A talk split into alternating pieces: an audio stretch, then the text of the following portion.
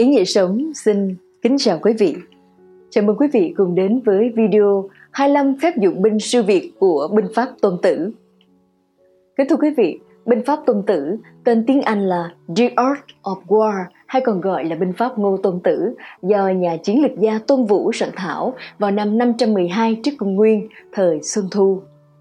Binh pháp Tôn Tử là bộ binh thư nổi tiếng và vĩ đại bậc nhất vào thời cổ của Trung Quốc, được dịch ra rất nhiều thứ tiếng khác nhau.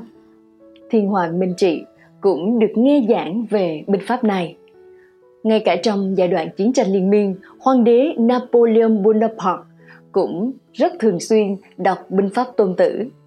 Trong video dưới đây, chúng tôi xin giới thiệu đến quý vị 25 phép dụng binh siêu việt của Tôn Vũ trong binh pháp tôn tử. Qua đó, chúng ta có thể thấy được trí tuệ uyên thâm và tài năng thao lược hàng đầu của ông. Không chỉ áp dụng trong quân sự mà còn rất hữu ích trong kinh doanh và cuộc sống. Vậy, 25 phép dụng binh siêu việt đó là gì? Xin mời quý vị cùng đến với video dưới đây. Kính chúc quý vị và gia đình những điều tốt đẹp nhất. 25 phép dụng binh siêu việt trong binh pháp tôn tử. 1. Lấy phép yêu nước làm gốc. Không thấy lợi thì đừng giấy binh, không nguy khốn thì đừng đánh. Nhà vua không nên vì giận dữ mà giấy binh, tướng không nên vì oán hờn mà gây chiến. Thấy có ích lợi cho nước nhà thì giấy binh, không thấy ích lợi thì thôi. Đã giận có thể mừng trở lại, đã hờn có thể vui trở lại. Nước mất rồi thì khó lấy lại được, người chết rồi thì không thể sống lại.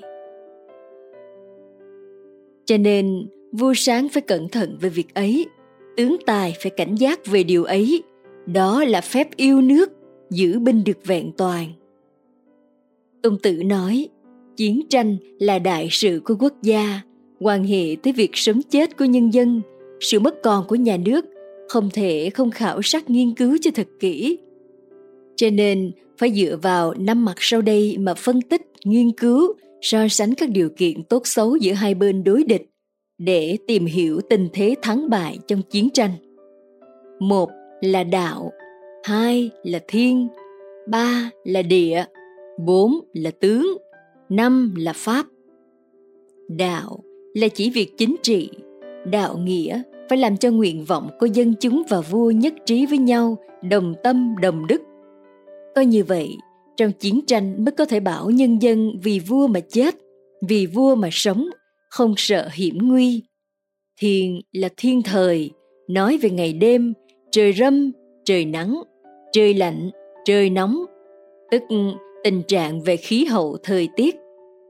Địa là địa lợi, nói về đường xá xa gần, địa thế hiểm yếu hay bằng phẳng, khu vực tác chiến rộng hẹp. Địa hình phải chăng có lợi cho tiến công, phòng thủ, tiến tới, thối lui. Tướng là tướng soái, tức ừ, nói về tài trí, uy tín, lòng nhân ái, lòng can đảm, sự uy nghiêm của người tướng. Pháp là pháp chế, nói về tình trạng tổ chức biên chế, sự quy định về hiệu lệnh chỉ huy, sự phân chia chức quyền của tướng tá, sự cung ứng vật tư cho quân đội và chế độ quản lý. Tình huống về năm mặt nói trên, người tướng soái không thể không biết. Chỉ khi nào hiểu rõ và nắm chặt được những tình huống đó thì mới có thể giành được sự thắng lợi.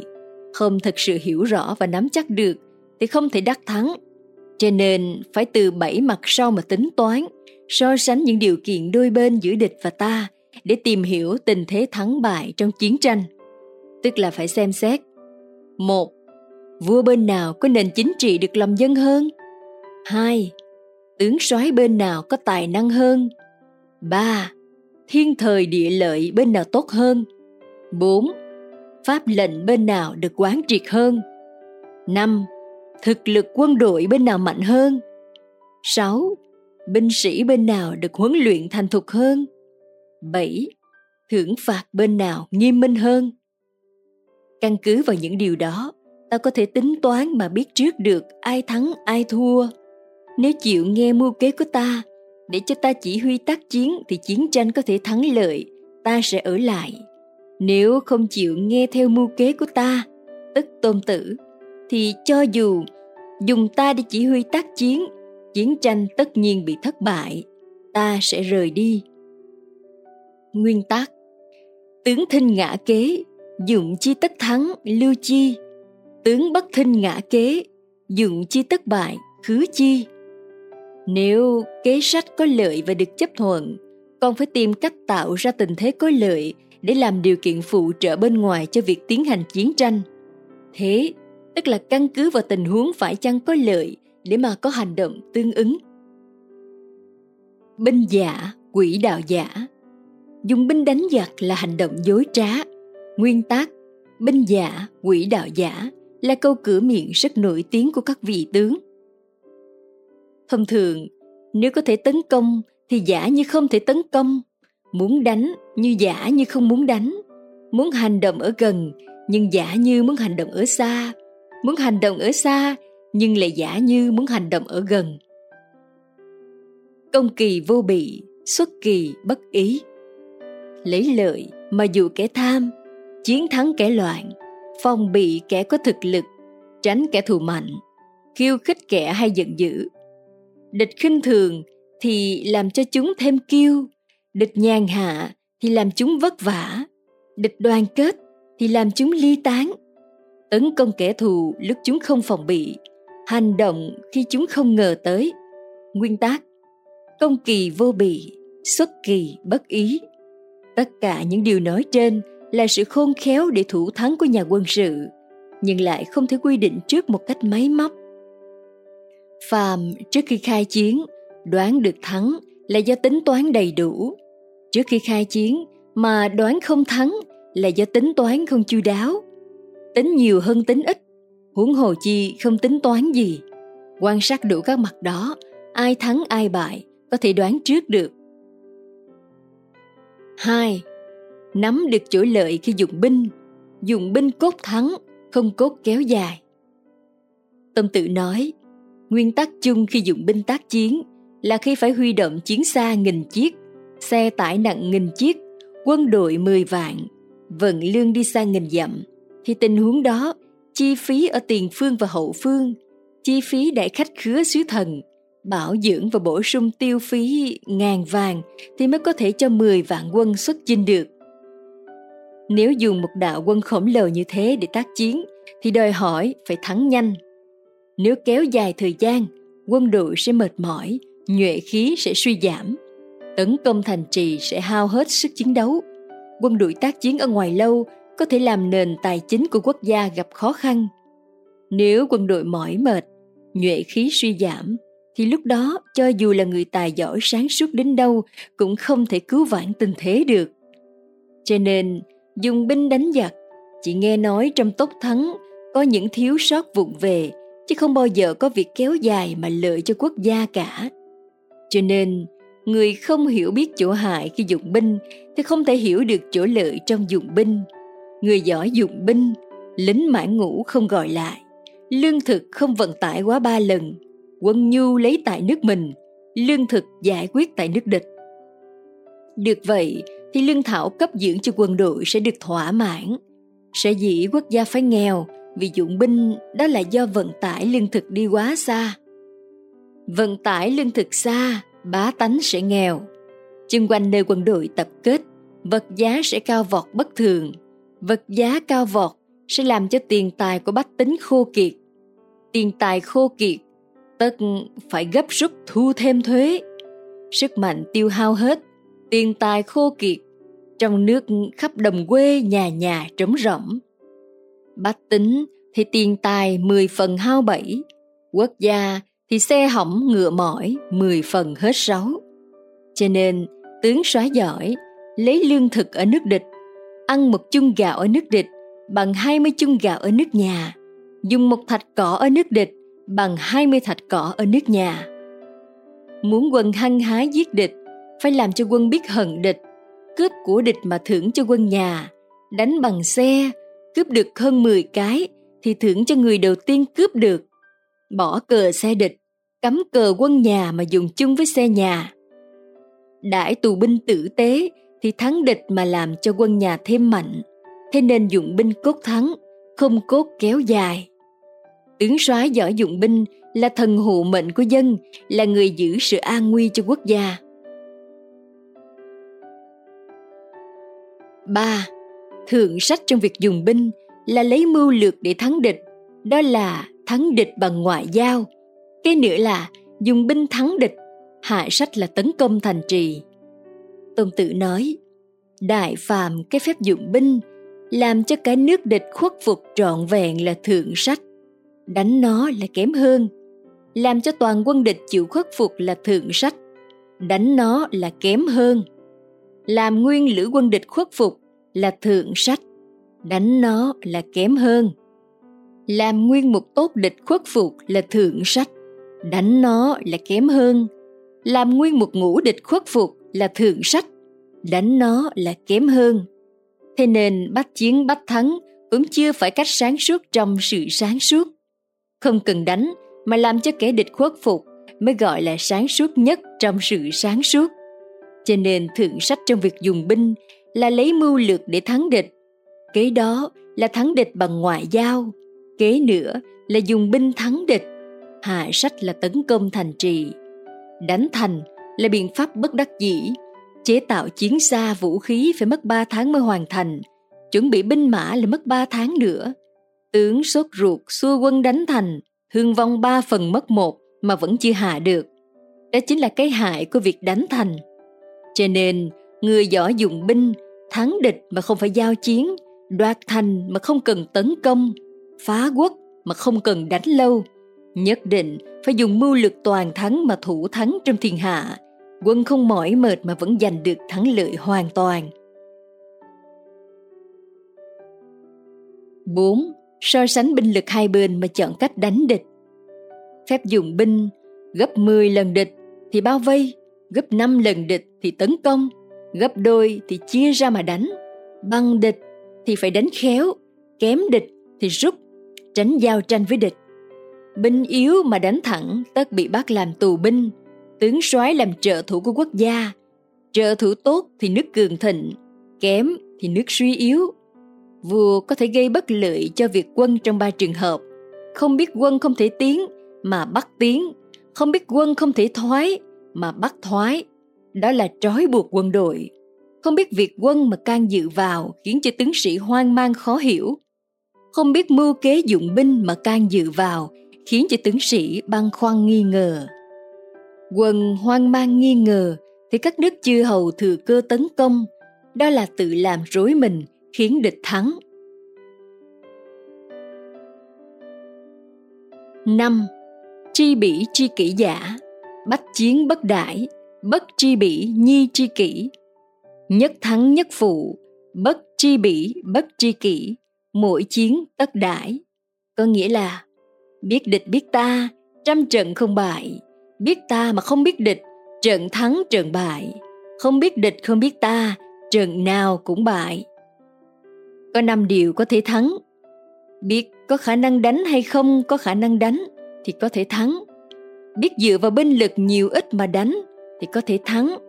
Quân tướng đồng lòng thì có thể thắng lấy quân có chuẩn bị đánh quân không chuẩn bị thì có thể thắng tướng giỏi mà vua không can thiệp vào thì có thể thắng đây là năm điều có thể đoán trước được thắng lợi chỉ biết quân mình có thể đánh mà không hiểu có thể đánh địch được hay không thì mới có nửa phần thắng. Biết có thể đánh được địch mà không hiểu quân mình có đánh nổi không cũng chỉ có nửa phần thắng. Biết kẻ địch có thể đánh bại được, biết quân ta có thể đánh nổi mà không hiểu địa hình bất lợi cho việc tác chiến thì thắng lợi cũng mới nắm được một nửa. Người biết dùng binh thì hành động quyết không mê muội, sử dụng chiến thuật biến hóa khôn lường. Thế mới nói, biết địch biết ta, thắng mà không nguy nắm vững thiên thời địa lợi sẽ giành được thắng lợi hoàn toàn 6. Thắng khả tri, y nhi bất khả vi Có nghĩa là thắng lợi có thể dự kiến nhưng không nhất thiết đòi hỏi được. Tôn Tử nói, trước kia người giỏi dụng binh đánh giặc, trước tiên phải không để bại, sau mới đánh bại kẻ địch. Không để bại là do mình, giành chiến thắng là tại địch. Thế nên, người giỏi dụng binh có thể làm cho kẻ địch không thắng được mình, nhưng không chắc làm kẻ địch bị ta đánh thắng. Cho nên nói thắng lợi có thể dự kiến, nhưng không nhất thiết đòi hỏi được. Không thể thắng được thì thủ, có thể thắng được thì công.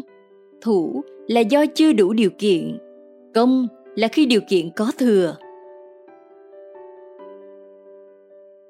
7. Thiện thủ giả, tàn ư cửu địa chi hạ, thiện công giả, đồng ư cửu thiên chi thượng. Có nghĩa là người giỏi thủ ém quân tại các loại địa hình, người giỏi công phát huy mọi thế mạnh, thế nên bảo toàn được lực lượng mà vẫn toàn thắng. Dự đoán chiến thắng mà không hơn nhiều người thì chưa gọi là giỏi trong những người giỏi. Thắng một trận mà thiên hạ gọi là giỏi thì cũng chưa gọi là giỏi trong những người giỏi. Cũng như nhấc một cọng lông thì không kể là khỏe, nhìn thấy nhật nguyệt không kể là mắt tinh, nghe được sấm sét không kể là tai thính. Thời xưa, người giỏi dụng binh thường đánh bại kẻ địch dễ thắng, nên việc giành được chiến thắng ấy không được tiếng là trí dũng. Chiến thắng của họ là không có gì phải nghi ngờ vì nó dựa trên cơ sở tất thắng kẻ địch đã lâm vào thế thất bại. Cho nên người giỏi dụng binh bao giờ cũng đặt mình vào thế bất bại mà cũng không bỏ qua cơ hội nào để thắng địch.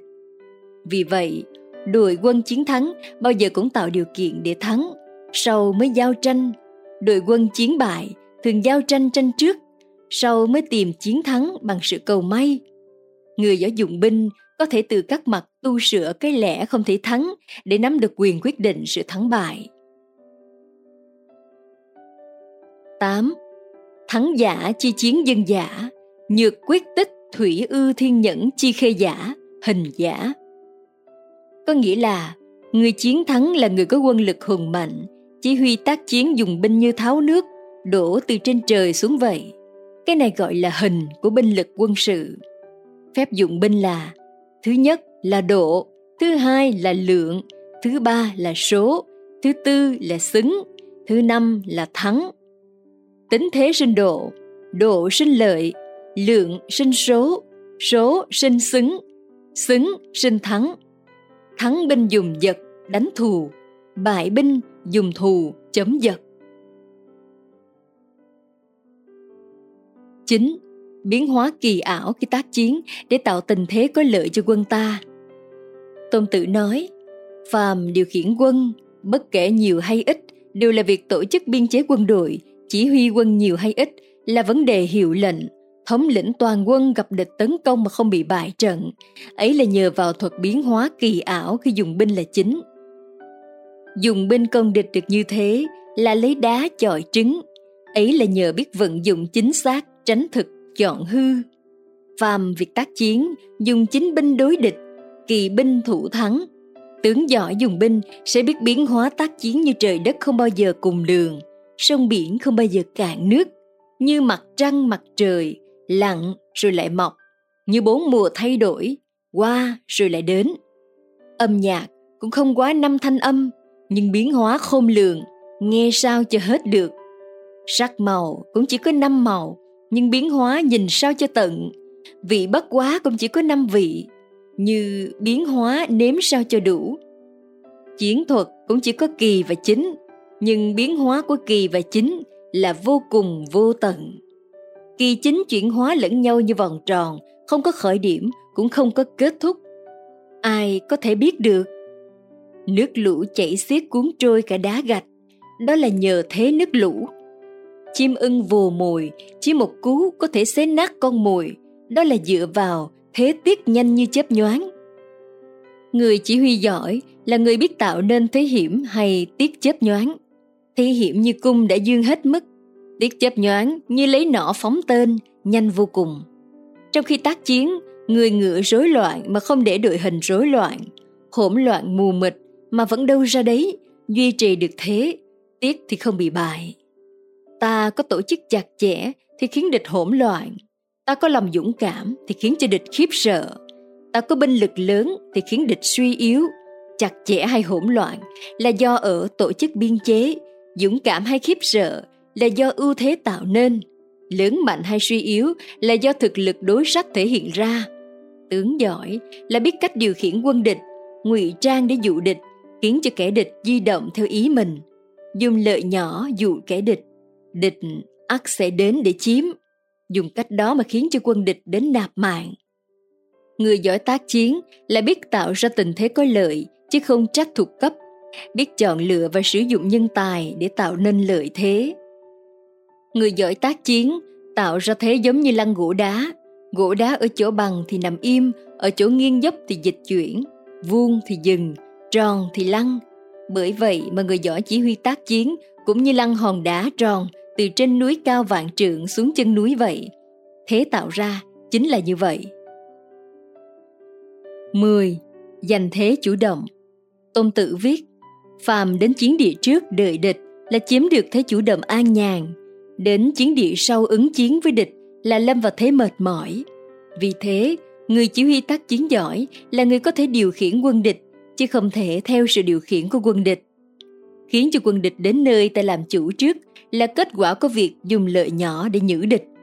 Khiến địch không thể đến nơi nó muốn, ấy là do ta ngăn cản được nó. Do thế, địch đang nghỉ ngơi, ta phải làm cho nó mệt mỏi. Địch đầy đủ lương thảo, ta phải làm cho nó đói khát. Địch đắm trại yên ổn, ta phải làm cho chúng di chuyển. Đó là vì nơi ta tấn công, địch ắt phải đến ứng cứu. Quân ta đi được nghìn dặm mà không mệt mỏi là do ta đến những nơi không bị địch ngăn trở. Ta đánh mà chắc thắng, đó là do ta tấn công vào nơi địch không có cách gì phòng thủ. Ta phòng thủ vững chắc là do ta biết trước nơi sẽ bị địch tấn công. Ngày xưa, kẻ giỏi dùng binh có thể khiến cho quân địch trước sau mất liên lạc. Binh nhiều và ít không thể cậy nhờ nhau, người sang và kẻ hèn không thể cứu nhau, người trên và kẻ dưới không thể giúp nhau. Sĩ tốt ly tán mà không thể tập trung được. Binh tụ hợp mà không thể chỉnh tề, kẻ dùng binh thấy có lợi thì giấy không có lợi thì dừng. Nếu quân địch kéo đến đông đảo và chỉnh tề thì ta phải làm thế nào? Trước hết, hãy đoạt hết chỗ thiết yếu của chúng, như thế ắt chúng phải nghe theo ta. Việc binh cốt yếu phải mau lẹ, thừa dịp địch không kịp xoay trở, ta đi theo những đường lối mà chúng không ngờ tới để đánh vào những chỗ mà chúng không phòng bị. 11. Giỏi tiến công, giỏi phòng thủ. Người giỏi tiến công là người có thể làm cho địch không biết nơi để phòng thủ. Người giỏi phòng thủ là người có thể làm cho địch không biết phải tấn công vào nơi nào. Vi diệu, vi diệu đến mức vô hình. Thần kỳ, thần kỳ đến mức vô thanh. Vì thế mà ta có thể nắm vận mạng của quân địch trong tay. Ta tiến công mà địch không cản nổi, vì ta như tiến vào chỗ không người. Ta thoái lui mà địch không đuổi theo, vì ta hành động nhanh lẹ, địch không đuổi kịp. Bởi thế, ta muốn đánh thì dù địch có lũy cao hào sâu cũng phải ứng chiến với ta, vì ta đánh vào nơi địch buộc phải ứng cứu. Ta không muốn đánh thì vạch đất mà phòng thủ. Địch cũng không thể đến đánh ta vì ta làm cho chúng phải đổi hướng tiến công. 12. Vận dụng nguyên tắc vận hành của nước Cách dùng binh cũng như dòng chảy của nước vậy, quy tắc vận hành của nước là từ chỗ cao đổ xuống thấp. Thắng lợi trên chiến trường là do ta biết tránh chỗ cứng, chỗ thực của quân địch mà đánh vào chỗ mềm, chỗ hư của quân địch. Nước tùy địa hình cao thấp mà định được hướng chảy, tác chiến căn cứ vào tình hình của địch mà quyết định cách đánh.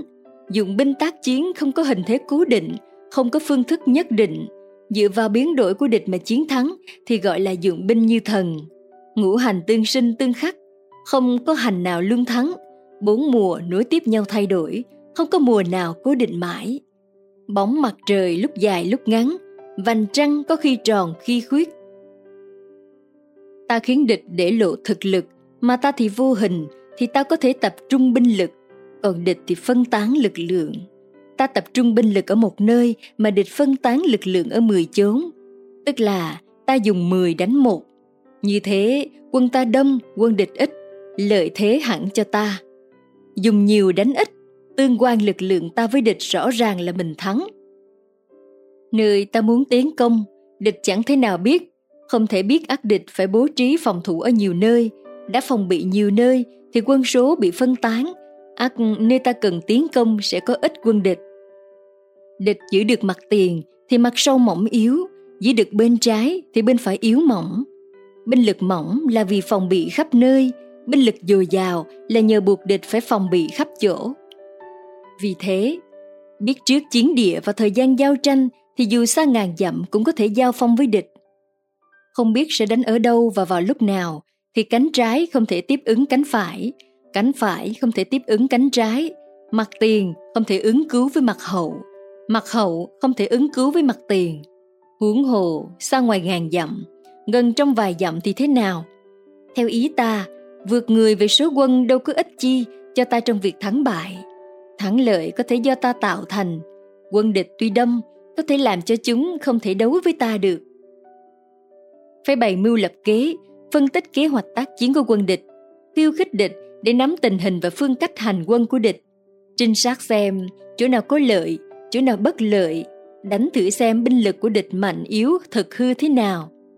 Ta ngụy trang thật khéo, khiến địch không tìm ra tung tích, thì dù gián điệp có vào sâu trong đội hình cũng không biết rõ được quân ta. Kẻ địch khôn ngoan mấy cũng chẳng biết cách đối phó với quân ta. Căn cứ vào sự thay đổi tình hình của địch mà vận dụng linh hoạt chiến thuật, dù có bày sẵn thắng lợi trước mắt chúng cũng không nhận ra sự ảo diệu của nó. Người ngoài chỉ biết ta dùng phương kế thắng địch, chứ không biết ta đã vận dụng phương kế đó thế nào. Vì vậy, trận chiến lần sau không lặp lại phương thức đã dùng trong lần trước mà phải thích ứng với tình hình mới, biến hóa vô cùng vô hình. 13. Áp dụng nguyên tắc quân tranh Tôn Tử viết Phàm phép dùng binh thường, tướng soái nhận lệnh vua, trưng tập dân chúng, tổ chức quân đội, sau mới bày trận đối địch. Trong quá trình đó, khó nhất là quân tranh, nghĩa là giành lấy lợi thế. Cái khó nhất của việc này là phải biến đường vòng thành đường thẳng, biến bất lợi thành có lợi. Tuy đi đường vòng, nhưng lấy cái lợi nhỏ dụ địch thì mới có thể xuất phát sau mà tới được trước yếu địa cần tranh. Thế là hiểu được phương pháp biến công thành thẳng. Quân tranh vừa có cái lợi, vừa có nguy hiểm. Nếu đem toàn quân có trang bị nặng nề đi tranh thì không thể đạt được dự định. Nếu bỏ lại trang bị nặng thì trang bị nặng sẽ tổn thất. Vì thế, cuốn giáp tiến gấp, ngày đêm không nghỉ để đi trăm dặm tranh lợi thì tướng lĩnh ba quân có thể bị bắt, lính khỏe tới trước, yếu tới sau, cuối cùng chỉ có một phần mười binh lực đến trước, đi 50 dặm tranh lợi, tướng lĩnh tiền quân sẽ bị chặn, chỉ có một nửa binh lực tới trước, đi 30 dặm tranh lợi, chỉ có 2 phần 3 binh lực tới trước. Quân đội không có trang bị nặng ác thua, không có lương thảo ác chết, không có vật tư ác khó sống. 14. Kiểm soát sĩ khí của địch và ta làm giảm nhuệ khí của địch, làm tăng sự hăng hái chiến đấu của quân ta. Quân chính viết, ngôn bất tương văn, cố vi kim cổ, thị bất tương kiến, cố vi tinh kỳ. Có nghĩa là khi tác chiến mà dùng lời nói chỉ huy, e quân nghe không được, phải cần đến chiên trống, dùng động tác, e quân không nhìn thấy thì phải cần đến cờ lệnh. Chiên trống, cơ lệnh dùng để thống nhất hành động của toàn quân. Toàn quân đã hành động nhất nhất thì người lính dũng cảm không thể tiến một mình, người lính nhút nhát cũng không thể lùi một mình. Đó là phương pháp chỉ huy toàn thể đội hình tác chiến. Đối với quân địch, có thể làm tan nhuệ khí của chúng. Đối với tướng địch, có thể làm dao động quyết tâm của họ. Sĩ khí của quân đội lúc mới giao chiến thì hăng hái, sau một thời gian dần dần suy giảm, cuối cùng tiêu tan. Người giỏi dùng binh phải tránh nhuệ khí hăng hái của địch cho đến khi nhuệ khí đó của chúng bị tiêu tan giảm sút thì đánh đó là cách nắm chắc sĩ khí quân đội, lấy sự nghiêm chỉnh của quân ta đối phó với sự hỗn loạn của quân địch, lấy sự bình tĩnh của quân ta đối phó với sự hoang mang của quân địch. Đó là cách nắm chắc tâm lý quân đội. Lấy gần chờ xa, lấy nhàn chờ mệt, dĩ dật đãi lao, lấy no chờ đói. Đó là cách nắm chắc sức chiến đấu của quân đội. Không đi chặn đánh quân địch đang có hàng ngũ chỉnh tề, không đánh kẻ địch có thế trận và lực lượng hùng mạnh, đó là cách nắm vững biến hóa chuyển động. 15. Hiểu rõ phép tiến thoái Địch chiếm núi cao thì không đánh lên, địch dựa vào gò đấm thì không nên đánh chính diện, địch vờ thua chạy thì không nên đuổi theo, quân địch tinh nhuệ thì chưa nên đánh vội. Địch cho quân ra nhử mồi thì mặc kệ chúng, địch rút lui về nước thì không nên chặn đường, bao vây quân địch nên chừa một lối thoát cho chúng. Địch cùng khốn thì không nên quá bức bách chúng. Phép dùng binh là như thế. 16. Tinh thông phép dụng địa hình Tôn Tử nói, phàm dụng binh chi pháp, chủ tướng nhận lệnh của vua, tập hợp quân đội, quân nhu, giáo, khí, lương, tiền, vân vân. Khi xuất chinh ở phỉ địa, tức là đất xấu, thì không dựng trại. Ở cù địa, đất có đường lớn thông suốt, phải kết giao với nước láng giềng. Ở tuyệt địa, không được nấn đá. Ở vi địa, tức đất bị vây thì phải tính kế. Ở tử địa, phải liều chết để quyết chiến. Có những đường không nên đi, có những loại địch không nên đánh, có những thành không nên công, có những vùng không nên giành, có những lệnh vua không nên nghe. Tướng lĩnh tinh thông những ứng biến trên mới là người biết cách dùng binh. Không tinh thông những ứng biến ấy, dù có nắm được địa hình cũng không thể giành được địa lợi. Chỉ huy quân đội mà không biết dùng những ứng biến ấy thì dù biết năm điều lợi cũng không thể phát huy được toàn bộ tác dụng của quân đội. Địa hình là điều kiện hỗ trợ cho việc dùng binh, phán đoán tình hình, giành lấy thắng lợi. Khảo sát địa hình lợi hại, tính toán xa gần, đó là phương pháp mà một tướng lĩnh tài giỏi phải nắm vững. Nắm vững phương pháp, rồi mới chỉ huy tác chiến thì chắc thắng. Không nắm vững phương pháp đã lo chỉ huy tác chiến thì tất bại. Sau khi phân tích quy luật, thấy đánh được chắc thắng, dù Chúa bảo không đánh vẫn phải kiên trì đánh. Thấy đánh ắt thua, dù Chúa bảo nhất định phải đánh, cũng có thể không đánh. Tiến không cầu danh thắng, lui không sợ phạm lệnh. Chỉ cốt bảo vệ lợi ích của nhân dân và quốc gia, tướng lĩnh thế mới thực sự là người quý của đất nước. 17. Phân tích lợi trong cái hại, phân tích hại trong cái lợi. Tướng lĩnh thông minh suy tính tất phải cân nhắc hai phương diện lợi hại. Khi gặp tình hình bất lợi, phải tìm cho được điều lợi mới thành được đại sự. Gặp tình hình thuận lợi, phải cố thấy rõ những yếu tố bất lợi mới kịp thời giải trừ được tai biến. Muốn khuất phục chư hầu, phải đánh vào chỗ nguy hại của họ. Muốn điều khiển chư hầu, phải buộc họ làm những việc họ không thể không làm. Muốn ép họ vào thế bị động, phải dùng lợi mà dẫn dụ họ. Nguyên tắc dùng binh là không chờ địch đến đánh ta, mà phải tập trung vào việc sắp sẵn kế sách đối phó, không đợi địch tấn công ta mà phải trông vào thành lũy của ta vững chắc, địch không thể hạ được. 18. Tránh năm điều hại Làm tướng có 5 điểm nguy hiểm. Liều chết khinh suất có thể bị giết, tham sấm sợ chết có thể bị bắt, nóng giận hồ đồ có thể mắc mưu, liêm khiết tự trọng không chịu được nhục nhã, thương dân có thể lo buồn bất an. Phạm năm sai lầm đó thì tai họa khó lường cho việc dùng binh, quân bị diệt, tướng bị giết đều do năm điểm nguy hiểm ấy mà ra, không thể không suy xét kỹ. 19. Phép cương nhu với quân sĩ Đánh trận không cốt lấy quân đông, không nên khinh địch tiến liều mà phải tập trung lực lượng, phán đoán tình hình, tranh thủ sự tín nhiệm và ủng hộ của hạ cấp là được. Kẻ không biết nhìn xa trông rộng lại khinh địch, ác hẳn bị địch bắt. Chỉ có ân đức đã vội ra uy trừng phạt thì quân sĩ không phục. Quân sĩ không phục thì khó có thể sai khiến được. Đã có ân đức với quân sĩ mà không áp dụng kỷ luật quân pháp thì cũng không thể sai khiến được họ. Vì thế mà phải mềm mỏng, độ lượng để quân sĩ đồng lòng, dùng quân pháp nghiêm minh để quân sĩ nhất nhất tề chỉnh thì mới có thể khiến cho quân sĩ kinh sợ và phục tùng. Uy lệnh có nghiêm thì quân sĩ mới quen phục tùng. Thời bình mà mệnh lệnh được nghiêm chỉnh chấp hành thì đó là tướng đã phục được lòng quân, trên dưới đều được hòa thuận hợp nhất. Đối xử với sĩ tốt như con em, họ sẽ cùng ta xông pha vào những nơi hung hiểm. Coi sĩ tốt như con yêu quý, họ sẽ cùng sống chết bên ta.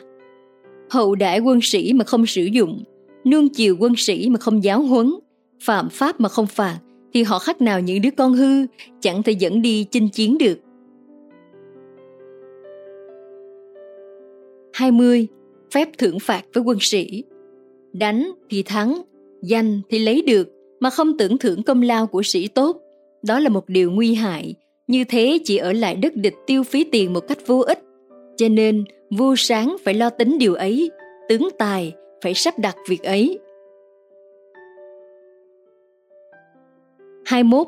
Tránh sáu sai lầm Tẩu, trì, hãm, băng, loạn, bắt Việc binh có sáu tình huống thất bại là tẩu, trì, hãm, băng, loạn, bắt. Không phải do tai họa trời đất mà là sai lầm của tướng lĩnh gây ra. Tẩu là địa thế như nhau mà chỉ huy nhu nhược, không quyết đoán. Trí là binh sĩ hăng hái mà chỉ huy nhu nhược, tất nhiên kém sức chiến đấu. Băng là chỉ huy nổi giận mà binh sĩ không phục, gặp phục địch cứ tự ý xuất chiến, chủ tướng lại không hiểu năng lực của binh sĩ, ắt sẽ bại như núi lở. Loạn là tướng lĩnh nhu nhược không uy nghiêm, huấn luyện không có bài bản, quan hệ trên dưới không ra thể thống gì, bay trận lộn xộn, tự mình làm rối quân đội của mình. Bắc là tướng lĩnh không biết phán đoán chính xác tình hình địch, lấy ít đánh nhiều, lấy yếu đánh mạnh, tác chiến lại không có lực lượng mũi nhọn, cầm chắc thất bại. sáu tình huống ấy là nguyên nhân dẫn đến thất bại. Tướng lĩnh có trọng trách, không thể không suy xét kỹ. 22. Binh biết dùng sẽ như con rất nhiên rất nhiên là giống rắn ở Thường Sơn Trung Quốc. Đánh vào đầu thì đuôi quật lại đâm, đánh vào đuôi thì đầu quay lại cắn. Đánh vào mình thì đầu đuôi đều quặp vào giữa. Có thể dùng binh như con rất nhiên được không? Có thể. Người ở nước Ngô và người ở nước Việt tuy ghét nhau, nhưng khi ngồi chung một thuyền để qua sông gặp phải sóng gió thì cùng cứu nhau như tay trái và tay mặt vậy. Trói chân ngựa, chôn bánh xe đều chưa đủ tin rằng đứng yên một chỗ, làm sao cho mọi người cùng một lúc trở nên bạo dạng như một người. Như thế mới đúng là phép cầm binh. Ba quân cứng hay mềm, mạnh hay yếu đều có thể dùng được cả, đó là nhờ địa thế vậy. Cho nên kẻ giỏi dùng binh sai khiến ba quân giống như dẫn dắt một người, thành thử họ cực chẳng đã phải tuân theo vậy. Binh giữ vai khách ở nước người, tiến vào sâu thì được chuyên nhất, chủ nhân không thể khắc trị nổi. Ta chiếm đoạt những đồng ruộng phì nhiêu để nuôi sống ba quân, ta bồi dưỡng sĩ tốt đừng bắt họ làm lụng vất vả, để dồn chứa khí lực cho họ. Khi động dùng thì dùng mưu kế lạ khiến cho kẻ địch không thể lường được. Ta ném binh vào chỗ không thể tháo lui nên binh ta dẫu chết cũng không trốn chạy. Thế mà không lẽ chịu chết mà không được gì sao? Bởi thế nên sĩ tốt hết lòng chiến đấu. Binh sĩ bị vây hãm quá mức, ắt không còn lo lắng sợ hãi nữa. Không có chỗ chạy nên phải vững chí, tiến vào sâu nên không bị chói buộc, cực chẳng đã phải đánh vậy. Cho nên binh ấy không cần phải căn dặn gì mà vẫn giữ gìn, không cầu mong mà được làm sĩ tốt, không cần ước thúc mà thương yêu bề trên, không cần nói mà đã tin cậy. Cấm bàn điềm gỡ, trừ khử nghi ngờ thì binh ấy đến chết cũng không thay lòng. Sĩ tốt ta không thừa tiền của, không phải họ ghét tiền của. Họ không tiếc tính mạng, không phải họ ghét sống lâu. Ngày ra lệnh, sĩ tốt kẻ thì ngồi khóc, nước mắt chảy ướt áo, kẻ thì nằm khóc, lệ tràn ướt má. Ném binh ấy vào chỗ không chạy được thì họ sẽ dũng cảm như chuyên chư và tào huệ. Hai ba, làm tướng phải chấp nhận sự cô đơn trên đỉnh cao chỉ huy.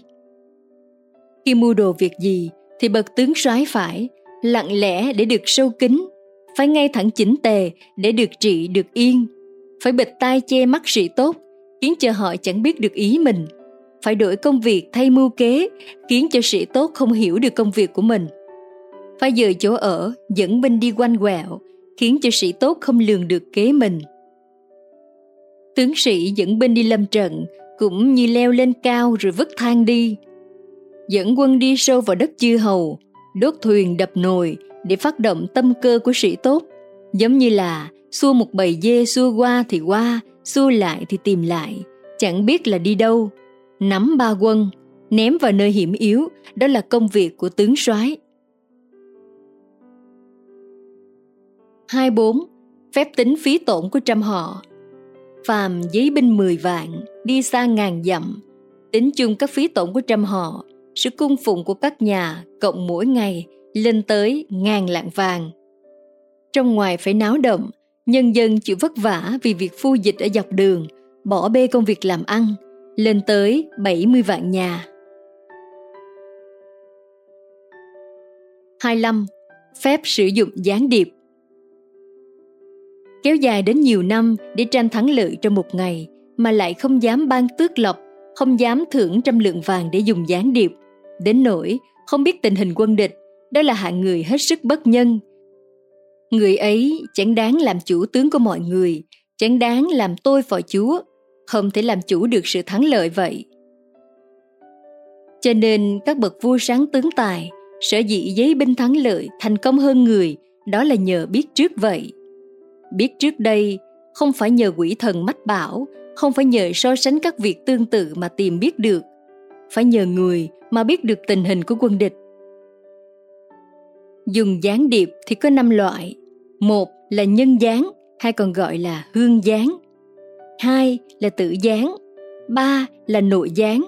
Bốn là sinh gián. Năm là phản gián.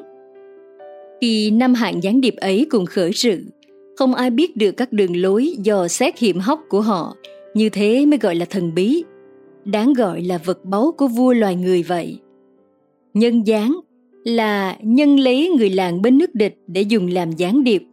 Nội gián là nhân lấy quan lại của địch để dùng làm gián điệp. Phản gián là nhân lấy gián điệp của địch để dùng làm gián điệp cho mình. Tự gián là ta phô trương các vật trả giá ngoài, báo cho gián điệp của ta biết để truyền tin cho địch. Sinh gián là hạng gián điệp trở về được để báo cáo tình hình. Trong ba quân, xét chung những người thân thiết với tướng soái thì không ai thân thiết cho bằng gián điệp. Xét chung những kẻ được thưởng thì không ai được thưởng nhiều cho bằng gián điệp. Xét chung các việc bí mật thì không việc nào bí mật cho bằng gián điệp. Không phải là bậc thánh trí thì không dùng được gián điệp, không phải là bậc nhân nghĩa thì không sai khiến được gián điệp, không tinh vi khéo léo thì không biết được thực tình nhờ gián điệp. Vi diệu thay, vi diệu thay, không có việc gì mà không dùng gián điệp. Gián điệp của địch chưa do thám ta xong mà ta nghe biết trước rồi thì gián điệp của địch và kẻ cáo giác cho ta đều phải giết chết. Khi muốn đánh quân nào, đều phải biết rõ người tướng trấn giữ, các người thân tín của người tướng, người tiếp khách, người gác cửa, người giữ nhà hay còn gọi là quản gia. Tên họ của từng người đều phải kiếm gián điệp của ta tìm tòi mà biết cho đủ. Tìm cho ra gián điệp mà địch sai tới do thám ta, lấy điều lợi mà dụ dỗ họ, dẫn dắt họ, cho họ ăn ở, như thế có thể dùng họ làm phản gián cho ta được. Nhờ họ làm phản gián mà ta biết tình hình của nước địch, do đó kiếm được khương gián và nội gián bên nước địch để mà lợi dụng. Nhân sự phản gián mà biết địch hình, cho nên khiến tự gián bày đặt việc dối trá để đến cáo giác với quân địch. Nhưng sự phản gián mà biết địch tình, cho nên có thể sai phái sinh gián đi về đúng kỳ hạn. Năm việc gián điệp nói trên, nhà vua phải biết đủ. Biết đủ là nhờ ở phản gián, cho nên phản gián không thể không hậu đãi. Ngày xưa khi nhà ân khởi nghĩa, thì ông y doãn ở bên đất nhà hạ để dò xét. Khi nhà chu khởi nghĩa, thì ông lã vọng ở bên đất nhà ân dò xét. Chỉ bậc vua sáng tướng tài mới có thể dùng được bậc thượng trí làm gián điệp, nên điều thành công lớn. Đó là điều cốt yếu của việc binh bị, ba quân nhờ cậy vào đó mà hành động.